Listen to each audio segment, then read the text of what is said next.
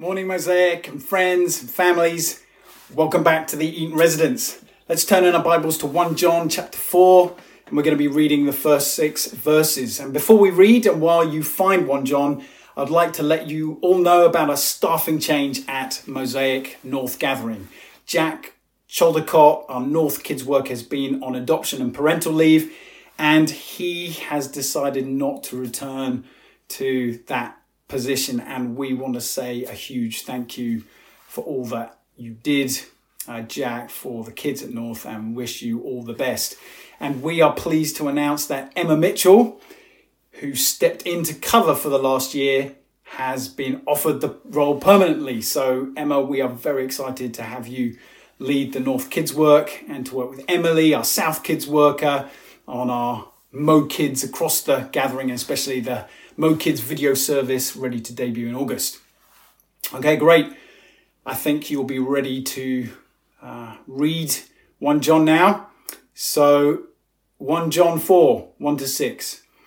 Dear friends, do not believe every spirit, but test the spirits to see whether they are from God, because many false prophets have gone out into the world.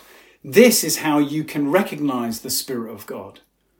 Every spirit that acknowledges that Jesus Christ has come in the flesh is from God. But every spirit that does not acknowledge Jesus is not from God. This is the spirit of the Antichrist, which you have heard is coming, and even now is already in the world. You, dear children, are from God and have overcome them, because the one who is in you is greater than the one who's in the world. They are from the world and therefore speak from the viewpoint of the world, and the world listens to them. We are from God, and whoever knows God listens to us, but whoever is not from God does not listen to us. This is how we recognize the spirit of truth and the spirit of falsehood. Let's pray. Heavenly Father, thank you for this letter that we have preserved. Thank you for its truth. Thank you for the power of the word of God that's sharper than any two edged sword. It cuts through to our heart. We are listening. We humble ourselves and we ask you, Holy Spirit, to speak to us and change us. In Jesus' name, Amen. In summary, John is asking two things of his hearers that they test and that they overcome. Discernment and power. So, test. We have been hearing a lot about testing over the last few months. To get a true and authentic COVID 19 vaccine, the scientists have to test the vaccines on volunteers to see if they're effective against the virus. There is so much information and misinformation about everything. Do I go to work? Do I stay at home? Are non surgical masks, those made out of your old t shirt after following a YouTube video, effective against the virus or not? Is wearing a face mask unsafe, as some have claimed, because it causes you to rebreathe the exhaled carbon dioxide? Well, how do we know? There is a test. We have a test. We need to test the oxygen saturation levels that they are the same with the mask on and without one. And fortunately and helpfully, a doctor has gone online, viral as it were, to and connected himself up to an oxygen monitor with the mask on and with the mask off. And the result of the test is that the oxygen saturation level, the oxygen saturation level is the same, whether you've got the mask on or not. A test to help everybody understand what is true and what is not. And John is encouraging his readers to be discerning too, to test whether the false prophets and the spirits behind them were from God. We learned early on in our series in 1 John that there were many false teachers and prophets teaching uh, in the early time of the early church that Jesus only appeared to be human, but in fact was not. They denied the incarnation, God becoming human but remaining God. Were they right? Was this the truth? Was what the church founding apostles were saying. Who, how could the early believers test their teaching and the spirit behind it? Verse 2 that we read says this This is how you can recognize the Spirit of God. Every spirit that acknowledges that Jesus Christ has come in the flesh is from God. But every spirit that does not acknowledge Jesus is not from God. Jesus also warned his followers against false prophets. He told them, be on your guard. He wanted them to be discerning. And he was very angry with the false teachers and prophets who led his sheep astray. Today, people like Jesus, the teacher.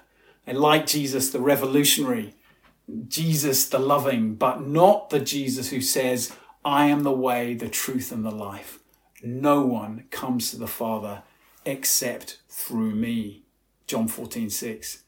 There are many religions today who include Jesus in their teachings and may even hold him as a prophet but deny his deity. And they appear very spiritual, spiritual teachings, but these religions and the teachings are not from God. And we need to be discerning about teaching that seems spiritual but comes from a root, a spirit that is not the Holy Spirit.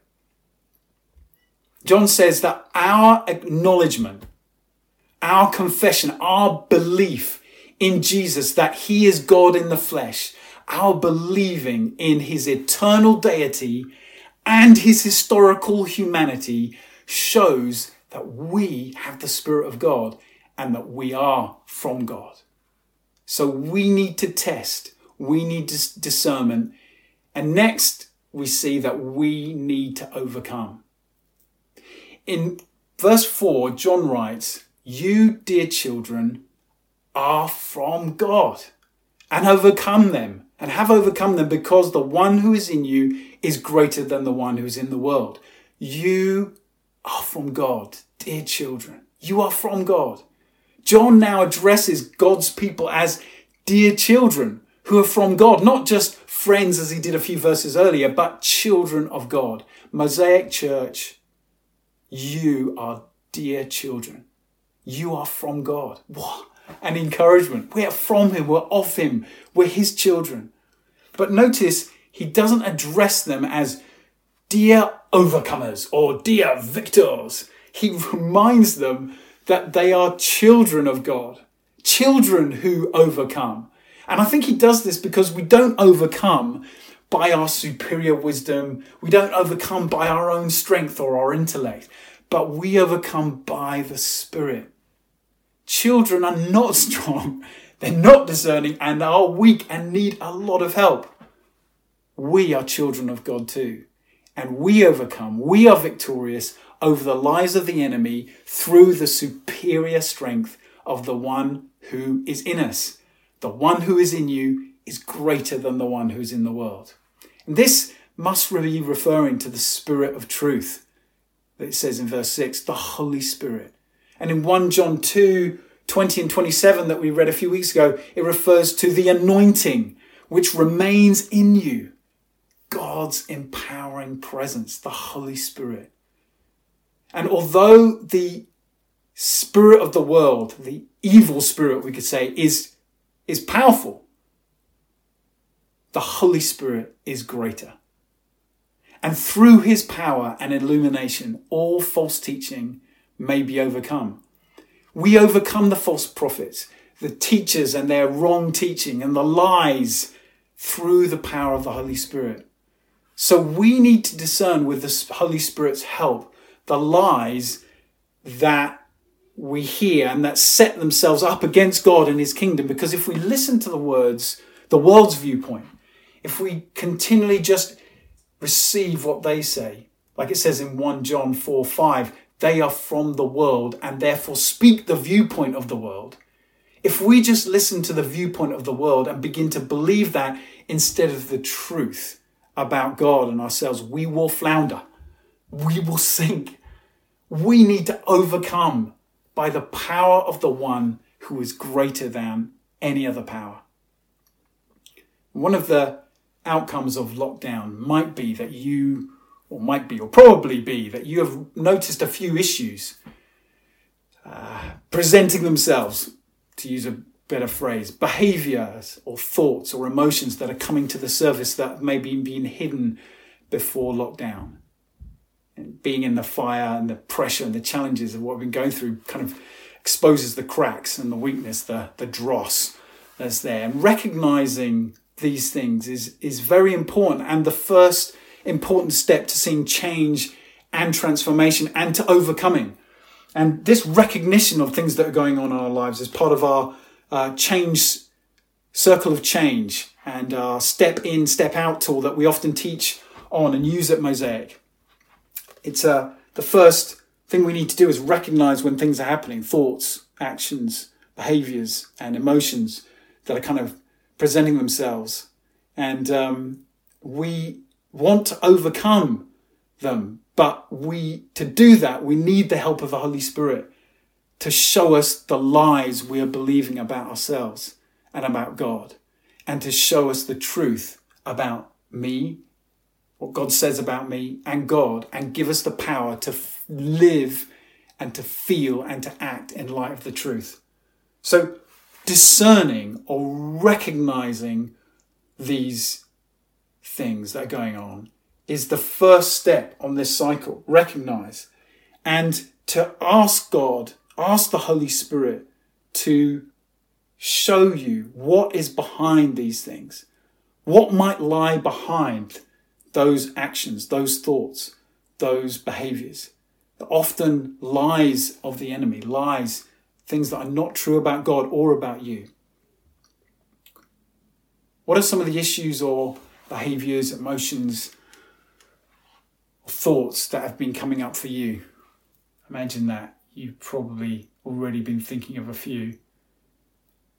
I want to encourage you to ask the Holy Spirit to reveal what might be behind those, to step in that we talk about. Why do I think or feel or do that?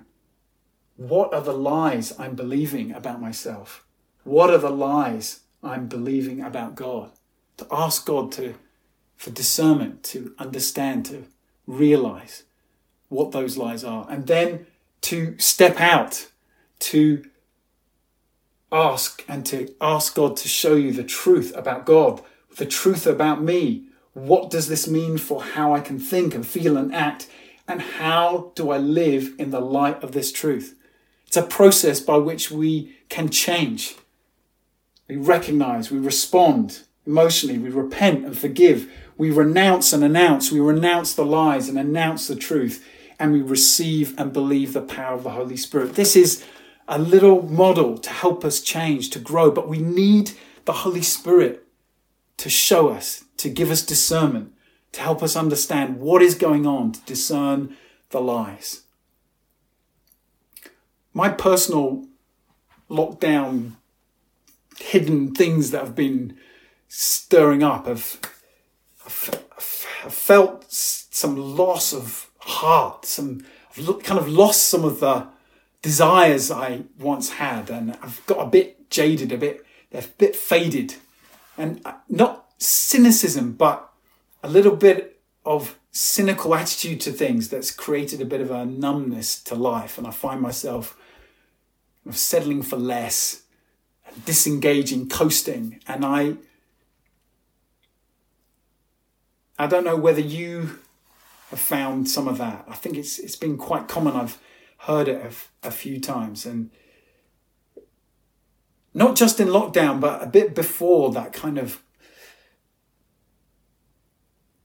disengaging and coasting and not living promises and faith and prayer and eager to meet with others and eager to see God move and change in my life and family, just backing off.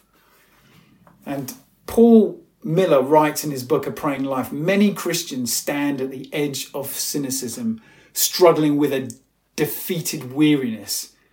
Their spirits have begun to deaden, but unlike the cynic, the real cynic, they have not lost hope. So we're still believing, still believe in God, still go to church, but underneath there can be this edge of cynicism and a bit of defeated weariness, a bit of tiredness. And uh,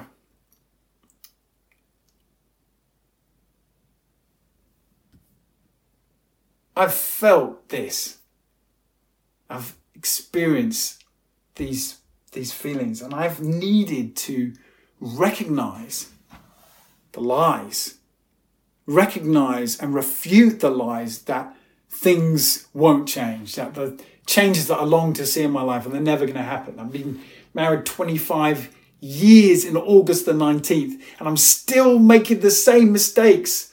I'm still trying to fix things and, and provide answers instead of listening, Julie. Come on, such a, a doofus. Will change happen? And we begin to start to believe it's never gonna change. I'm just stuck. We need to hear the truth. We need to hear the words of Jesus. Take heart. I have overcome the world. In this world you will have trouble, but take heart. I have overcome the world. He says that in John 16 33. We need to discern the lies that undermine Jesus' authority and lordship in our lives. Otherwise, we can end up living and talking in a way that does not line up with God's truth and His greatness, and that we are more than conquerors through Him or strengthens us. I want to finish with an illustration the magnifying glass.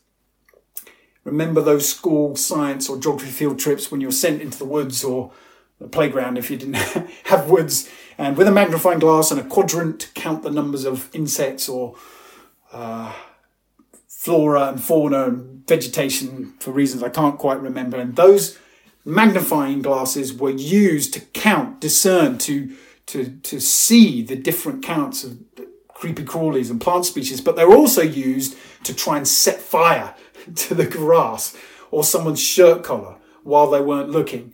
Magnification and firepower discernment and power.